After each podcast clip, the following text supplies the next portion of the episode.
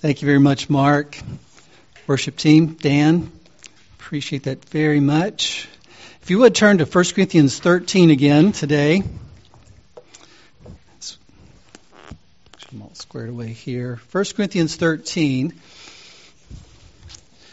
Before we get into this, though, I didn't have a chance to uh, communicate a last minute prayer request, and so I'd like to pray for um, the uh, wife of Stephen Hurd. Stephen is the son of uh, Charlie and Diane Hurd, and his wife's mother, Jackie, who's actually local here, um, has had some COVID complications.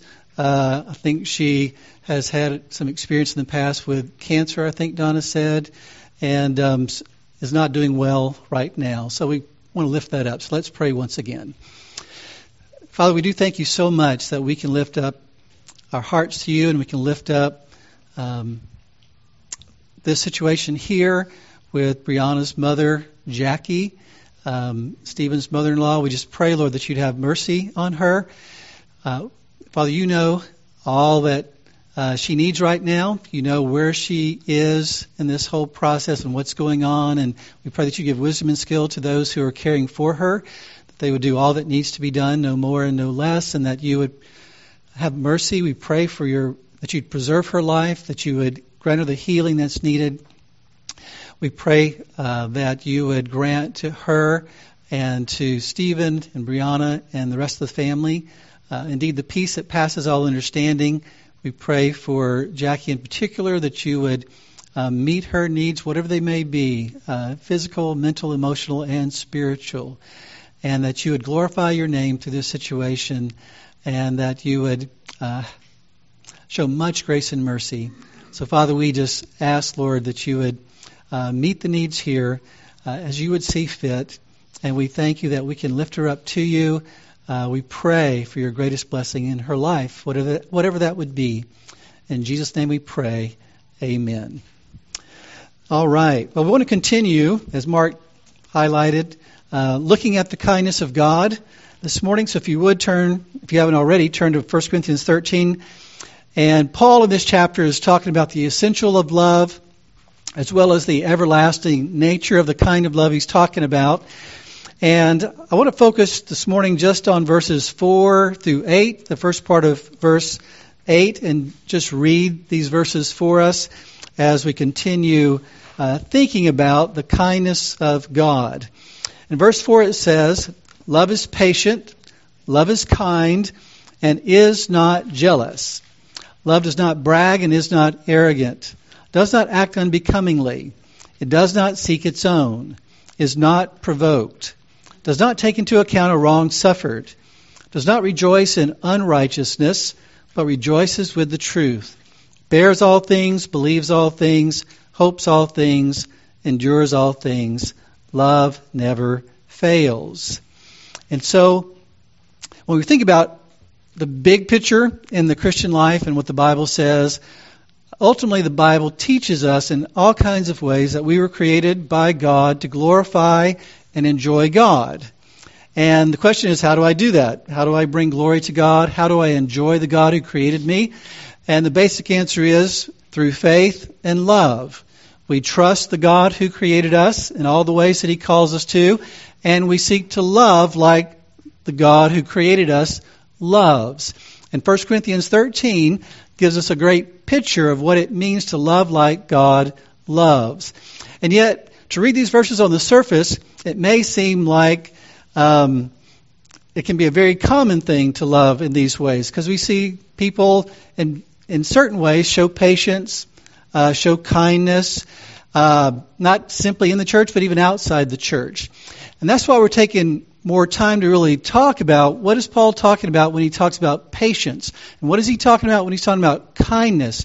Because he's talking about something that is truly unique it's a unique patience and a unique kindness that can only be manifested in a person's life if they have a relationship to God and have grace from God to do that. It's not a natural thing. And so um, we always have to keep that in mind that Paul is talking about a patience that is a holy restraint in the face of long suffering. It's something that happens in the midst of suffering when circumstances are hard and when people are difficult. And it's not a natural thing where I'm patient just because I'm waiting in line at the DMV, as hard as that may be. Um, it's much more than that. And kindness is is doing good, but it's doing good graciously. And it's actually desiring the good of those we do good for in a way that God desires that good. You know, if I were to ask you, um, how many sides does a pentagon have? You could say five. But you can say, you know what? I don't want my pentagon to have five sides. I want it to have two sides or three sides. And I'd say, well, that's not a pentagon. That's something different. It's a triangle or whatever it might be. Well, it's the same way if we try to say, you know, the love that God is calling us to here is just this, very narrowly defined. When Paul is actually saying that God's love is a pentagon of sorts, it has things that are involved that if if those things aren't a part of it, it's not the love that God calls us to. For instance, all God's love is designed for good. If I'm not pursuing someone's good, then I'm not loving in the way that God calls me to. That has to be the goal of my actions, is actually the good of the other person. I have to actually not only do what is good, as important as that is, I also have to desire their good. And that's why I can say in the first part of 1 Corinthians 13, if I give up my, all my possessions and give my body to be burned but don't have love, that can look like a very loving thing, actions, but if there's not a heart behind it, then it's not really the love that God calls us to. And if I'm giving my possessions to someone I think deserves it, or I'm laying down my life for someone I think deserves it, then that's not the love that God calls us to either, because He calls us to a love that actually manifests itself to those who don't deserve it. And we know they don't deserve it. We believe they don't deserve it. But ultimately, it's a love that is in response to God. It's, it's me being kind, doing what I'm doing for the good of others because God has been kind to me. And that only happens in a unique uh, situation where we've been born again by the Spirit of God, we've been reconciled to God, and that's why it's not as common as we might think, because it requires all of those various elements. Um, and therefore, the, the kind of love that God is calling us to means that I need, I need to rest in the kindness of God to me. He's been kind to me in saving me through Jesus. And so I'm to rest in that kindness, and then I'm to reflect that kindness to others. We might ask ourselves, uh, am I more like a mirror in the way I love people, or more like the moon? It's kind of a simple illustration, but a mirror simply reflects what is brought to it or brought before it. And naturally, we just respond to people based on how they respond to us. We're just reflecting what we see coming to us from other people. The moon reflects the sun that hits it and it shines on people on the earth indiscriminately.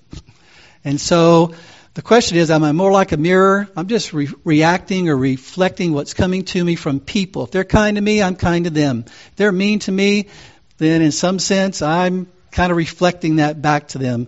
Or am I reflecting the love of God to anyone and everyone, regardless of what's going on there? And one of the most important things about that is what it says in 2 Corinthians 3:18. You don't have to turn there, but let me just remind you of what that says. It says, "But we all with unveiled face, beholding as in a mirror the glory of the Lord, are being transformed into the same image from glory to glory, just as from the Lord the Spirit." Paul there is saying that I am transformed by seeing.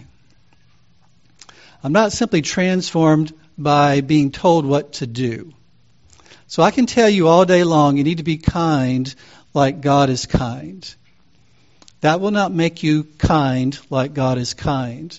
Just to hear those words, just to be told we need to be kind to one another. I have to see the kindness of God. Because he says, we behold the glory of the Lord which is his kindness and his patience to sinners.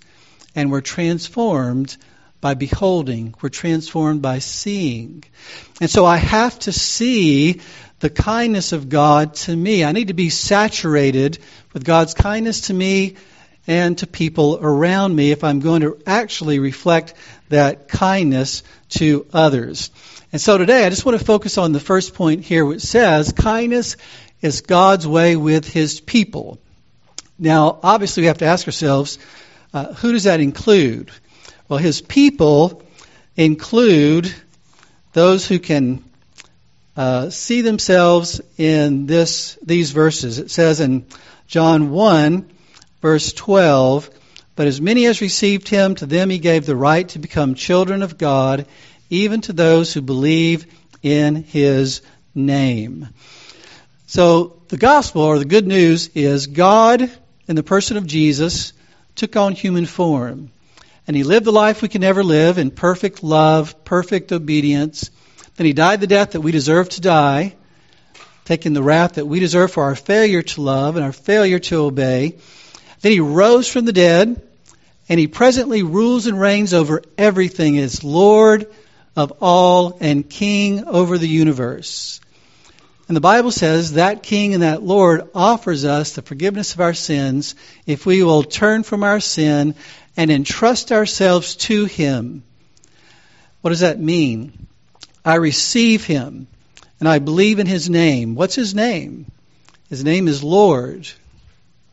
His name is Savior.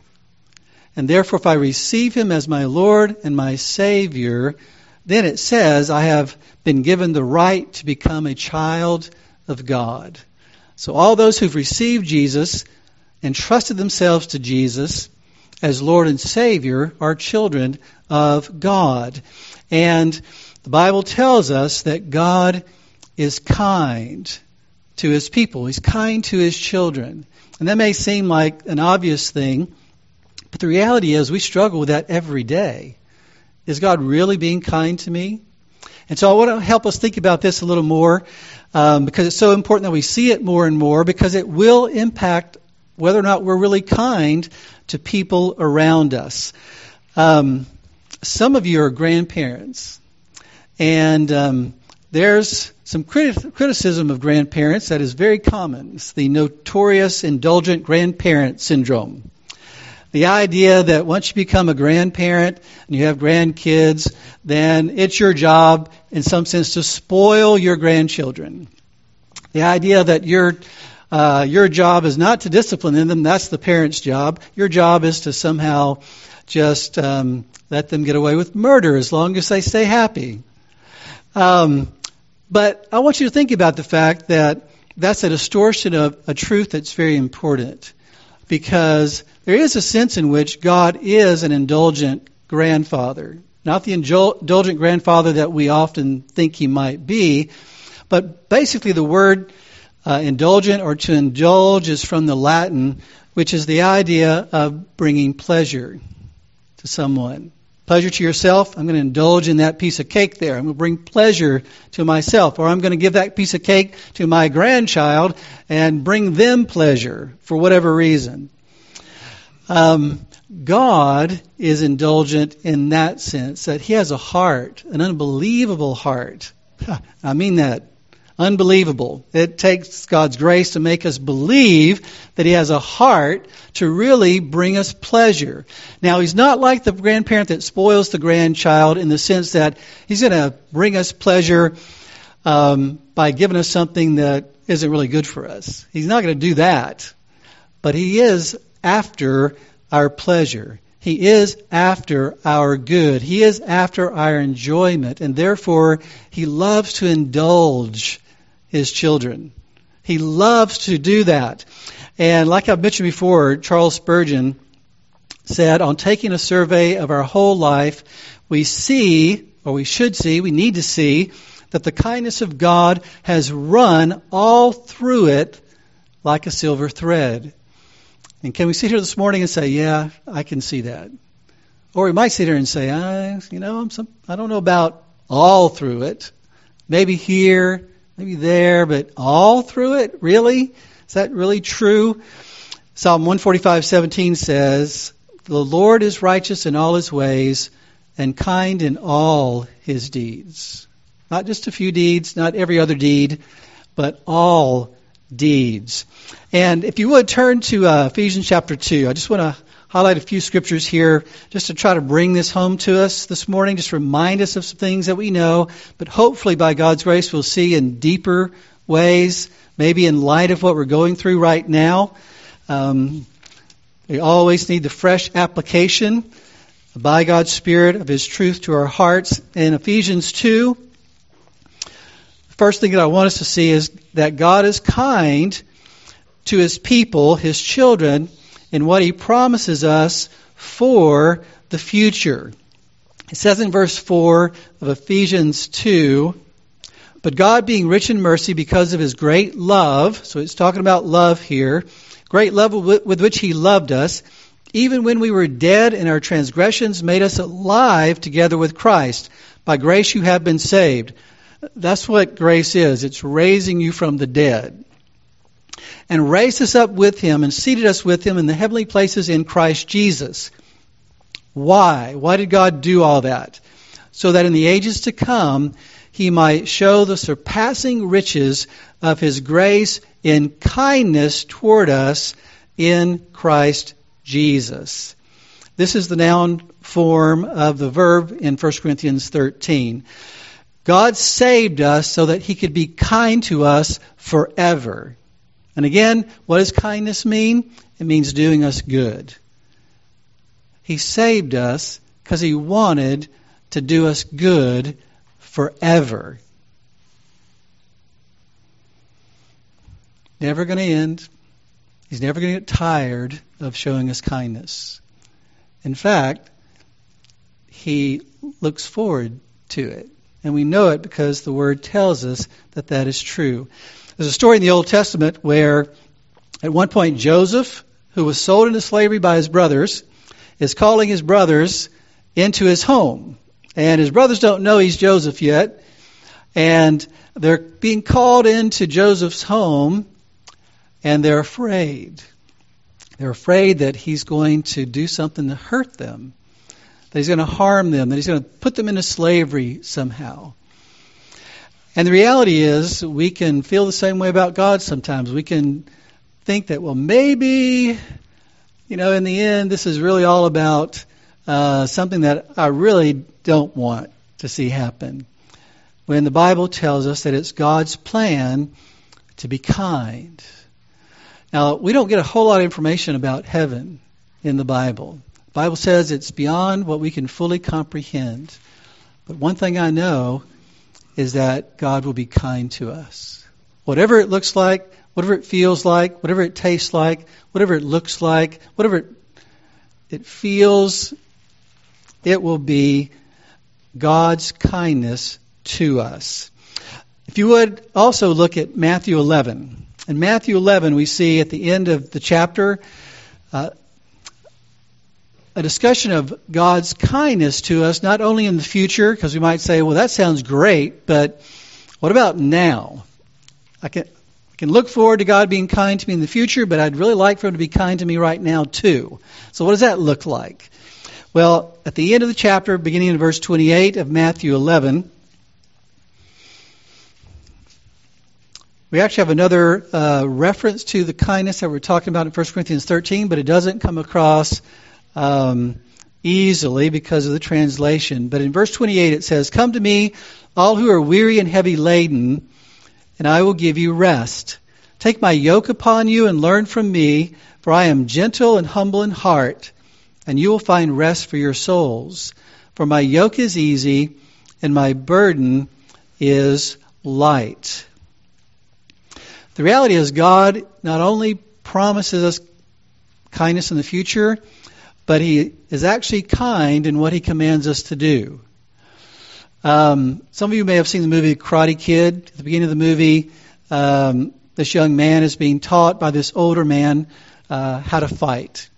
And he begins by telling him to do things that don't seem to have anything to do with fighting.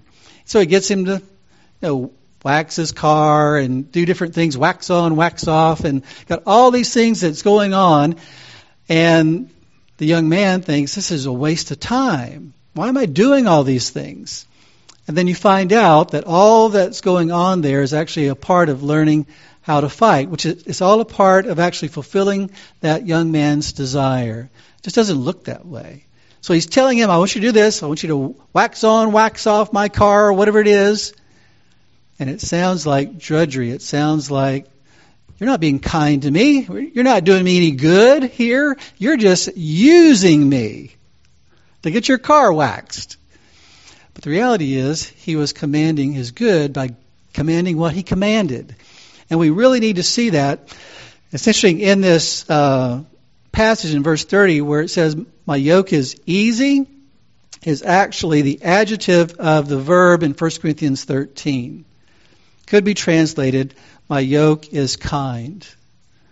And someone has said, you could translate it, My yoke is kindly. I have a kind yoke.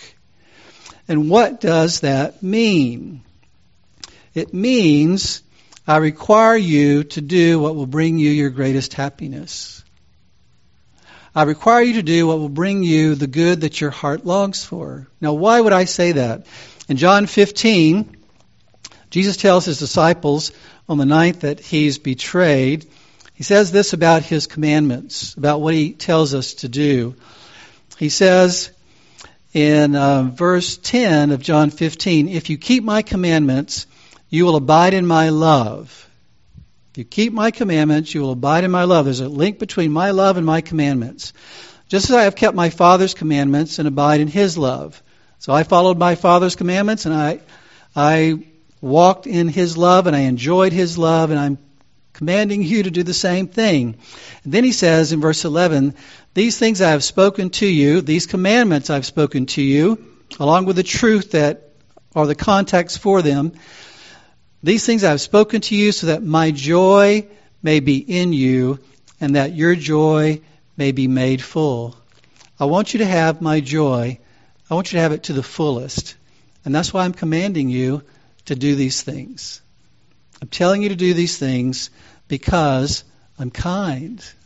I want to do you good. And so I tell you to do these things. It's interesting that if you try to understand the picture of the yoke, and Jesus grew up as a carpenter, son of a carpenter, worked as a carpenter, um, in terms of his earthly father, son, um, and probably made yokes. Yoke is a wooden bar that you put across two animals uh, to help them pull a plow or pull a load. And the yoke had to be very carefully made so that it wouldn't chafe the animals. And the idea is that it was a means of submission to bring the animals into submission that they might pull a certain load and perform a certain labor. And Jesus says, Take my yoke upon you, which means submit to me. Among the Jewish people, they understood the yoke to picture uh, instruction and submission to instruction. So they would talk about um, things like the yoke of the Torah, the yoke of the law, or the yoke of um, the commandments. And so Jesus is very much talking about commandments. He's talking about doing what I teach you to do.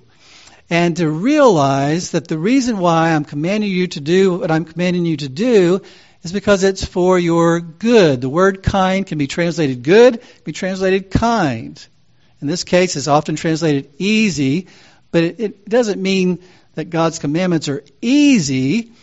It means they're good for us and they're good for others. They're kind to us, the one who who does them, as well as to those we uh, love as well. And so, in coming to Christ, what do we have to do? We have to despair of trusting in our own righteousness and give up doing what we want to do and to trust in the finished work of Jesus, trust in His righteousness, trust in His cross on our behalf, and then we take on His yoke. We receive Him as our Lord. We trust Him as our Savior. We receive Him as our Lord. We take on the yoke of living to please Him, living to do what He says to do. And He says, make sure you understand that I'm not selfish and I'm not mean. I'm not just telling you what to do, irrespective of being kind to you, irrespective of what is good for you and those around you. I'm actually commanding your good. I'm being kind to you and telling you to forgive other people because it's going to eat you alive. I'm being kind to you when I tell you to be patient and stay in that relationship so that you don't just walk away. I'm being kind to you when I command you to do what I command you to do. And the whole idea of it not being burdensome, you know, it says in 1 John 3, For this is the love of God, that we keep his commandments, and his commandments are not burdensome. And in Matthew 11, Jesus said, My burden is light. How is that light? I mean, how is it light to forgive someone who's hurt you terribly? It's light in the sense that you don't have to do that in order to be saved. Jesus has done all that has to be done for us to be saved. The Jewish people were under a heavy yoke. The Pharisees said, if you want to be saved, you have to be really, really good. You have to be really, really obedient. And that's what they were trying to be. They were trying to be obedient enough to be accepted by God. And that's a yoke that nobody can bear. And so Jesus' yoke is light in the sense that he's fulfilled everything for us that needs to be fulfilled so that we can be accepted by God by grace, by undeserved favor. Secondly, it's light in the sense that I can do hard things easier if I really know it's for my own good. I have a hard time doing hard things when I'm not so sure it's for my own good. But if I'm convinced that it's really for my good to get up at 5 a.m. and run five miles, then it's a lot easier than, I, than if I think I'm just torturing myself for nothing. So believing in the kindness of God and commanding me to do what He calls me to do makes it lighter. Then, most importantly, in one sense, is that God says, I'm with you. You're yoked to me. Who's the other person in the yoke? It's me. And therefore, I will enable you to do what you can't do on your own. My yoke is light, and my burden is light. And so, God is presently being kind to us by telling us to do hard things, telling us to obey His word, because it's kind to us and it's kind to those around us. Then, lastly, God is kind in what He requires us to endure, and what He requires us to experience. Um, if you would turn to Psalm 119. And we'll look at verse 65 and verse 68 of Psalm 119. And while you're doing that, let me just remind you of what it says in, in James, the very beginning of James, chapter 1. It says in verse 2, 2 through 4 of James chapter 1 Consider it all joy, my brethren, when you encounter various trials, knowing that the testing of your faith produces endurance. And let endurance have its perfect result, so that you may be perfect and complete lacking in nothing. The very first part of verse 2 says, starts off emphasizing all joy. That's in a position of emphasis. All joy, then there's a command to think. Think when you are in a trial, all joy. That should be at the forefront of your mind that what I'm going through right now is intended by God for all and only joy. Think that. Consider that. Fight to believe that that is really what God is doing, that He's being kind to you. He's doing you good through what you're going through. Think God requires me to endure only the fire that is going to bring me pleasure. That's going to actually bring me good. He's only going to give me kind fires kind trials, kind uh, difficult situations. In uh, Psalm 119, verse 65, it says, You have dealt well with your servant, O Lord, according to your word. The Hebrew Old Testament was translated into Greek. Um, it's called the Septuagint. And the word well in verse 65 of Psalm 119 is actually the noun form of the verb in 1 Corinthians 13 for kindness, so that it could be translated, you have dealt kindly or dealt with kindness uh, with your servant, O Lord, according to your word, which means just like you promised. You've been kind to me just like you said you would be. Um, there is a translation that translates that verse. I, excuse me, I am your servant, Lord, and you have kept your promise to treat me with kindness. You've kept your promise to treat me with kindness. And then if you look at verse 68, where it says, You are good and do good, teach me your statutes. That word good, the first good is the adjective form of the verb in 1 Corinthians 13 in Greek. The second good is the noun form, so that that could be translated, You are kind and you do what is kind. You're kind and you do what is kind. You're good and you do what is good. If you would turn to Exodus, not Exodus, uh, Ezekiel 24. And I want to wrap up with this. In Ezekiel 24, there's an interesting story. Um, I hope one way or the other you make it your habit to read through the whole Bible because uh, you miss out on a lot if you don't see all that God has said, even if it takes you five years to do it. Just make it your goal to be familiar with all that the Bible says because it is how we really get to know the God who has created us and the God who saved us.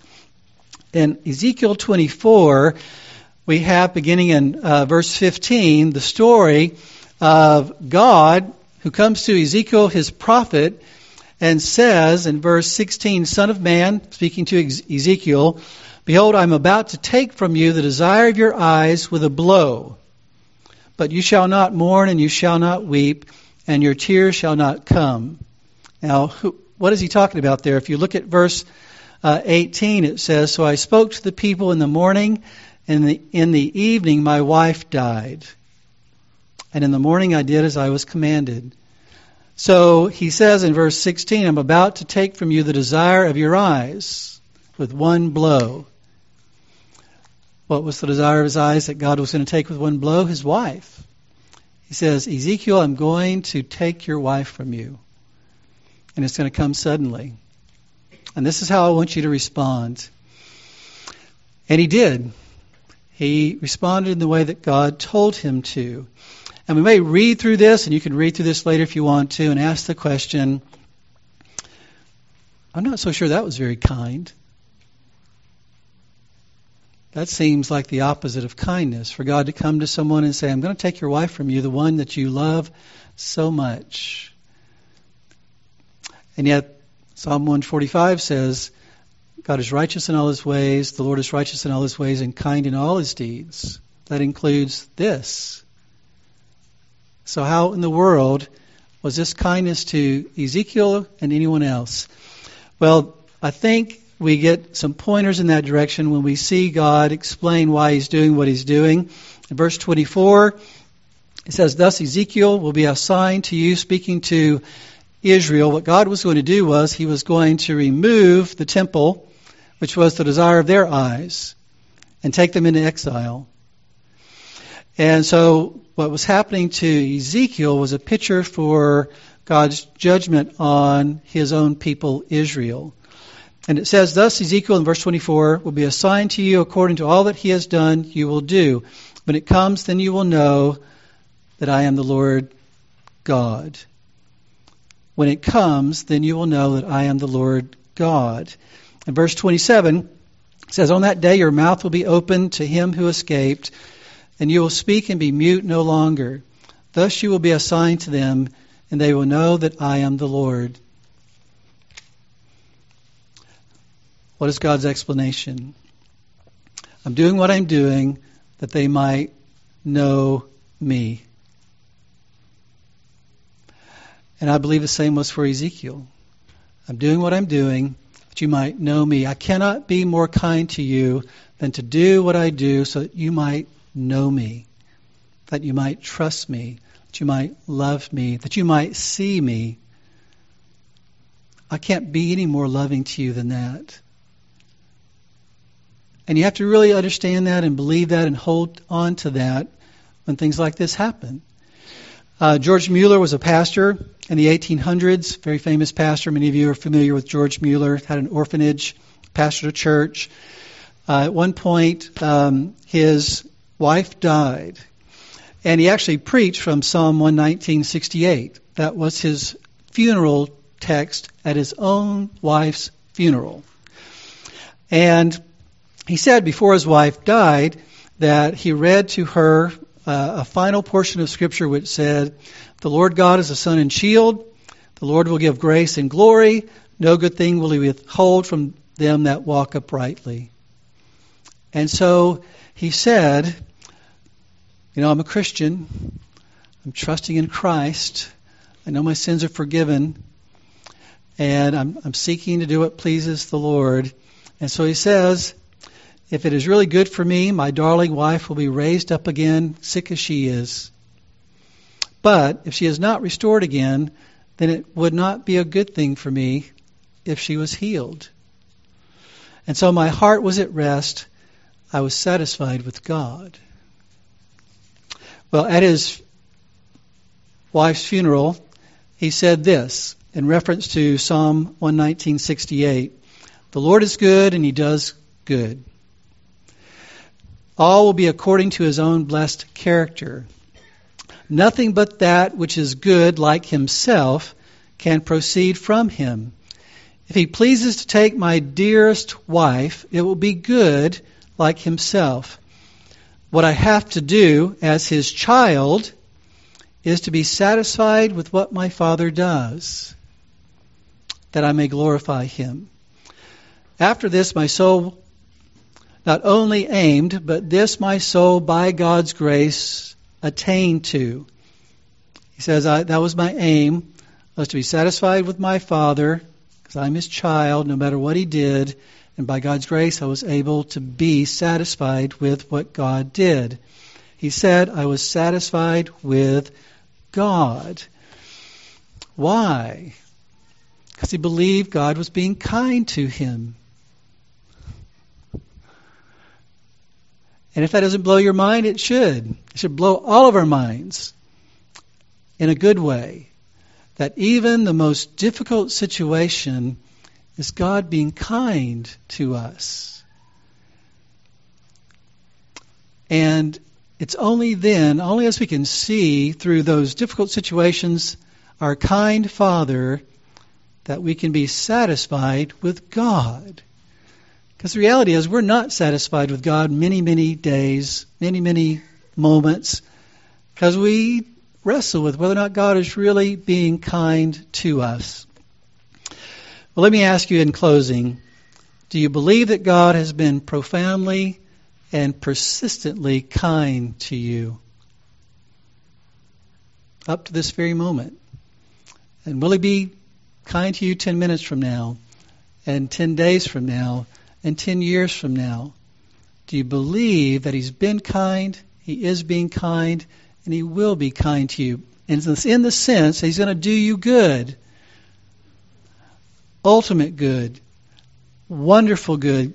As Job would say, things too wonderful for us to understand, kind of good things. That He will do that for His children. He is kind to His children. And in preparation for uh, the next time we'll talk about this, Mark's going to be preaching next Sunday, so be praying for Mark as he prepares for that. But let me just ask one final question as we close. Are you being kind to God's children yourself?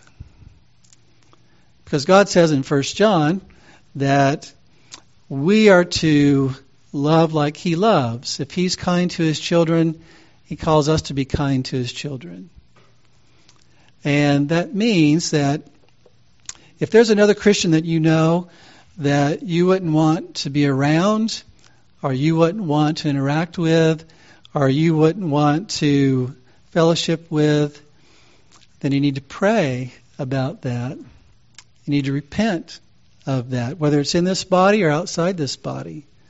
God is kind to his children, and he says, I want you to be kind to my children.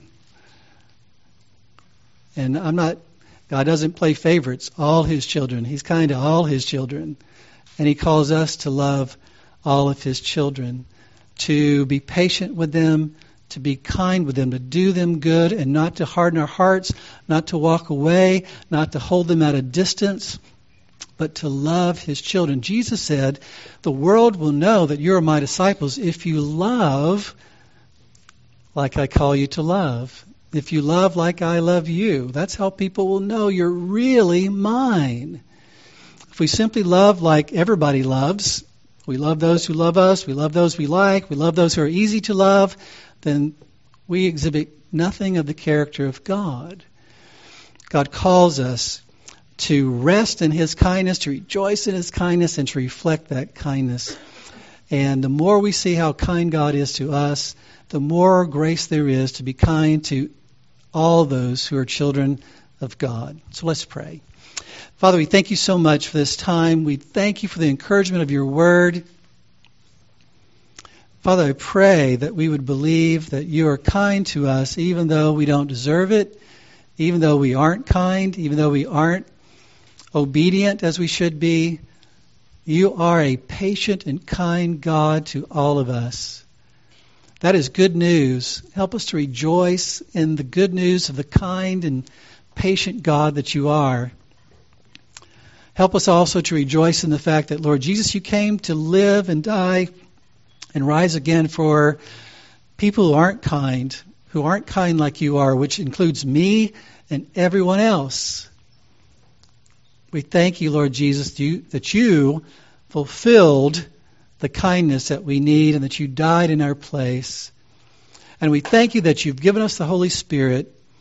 And we can look to you, Holy Spirit, to make us more patient, make us more kind. Help us to do that. Help us to believe that you are being kind to us, Father. Help us to rest in your finished work of kindness, Lord Jesus. And help us to depend on you, Holy Spirit, to be more and more patient and kind. We love you and we thank you. In Jesus' name, amen.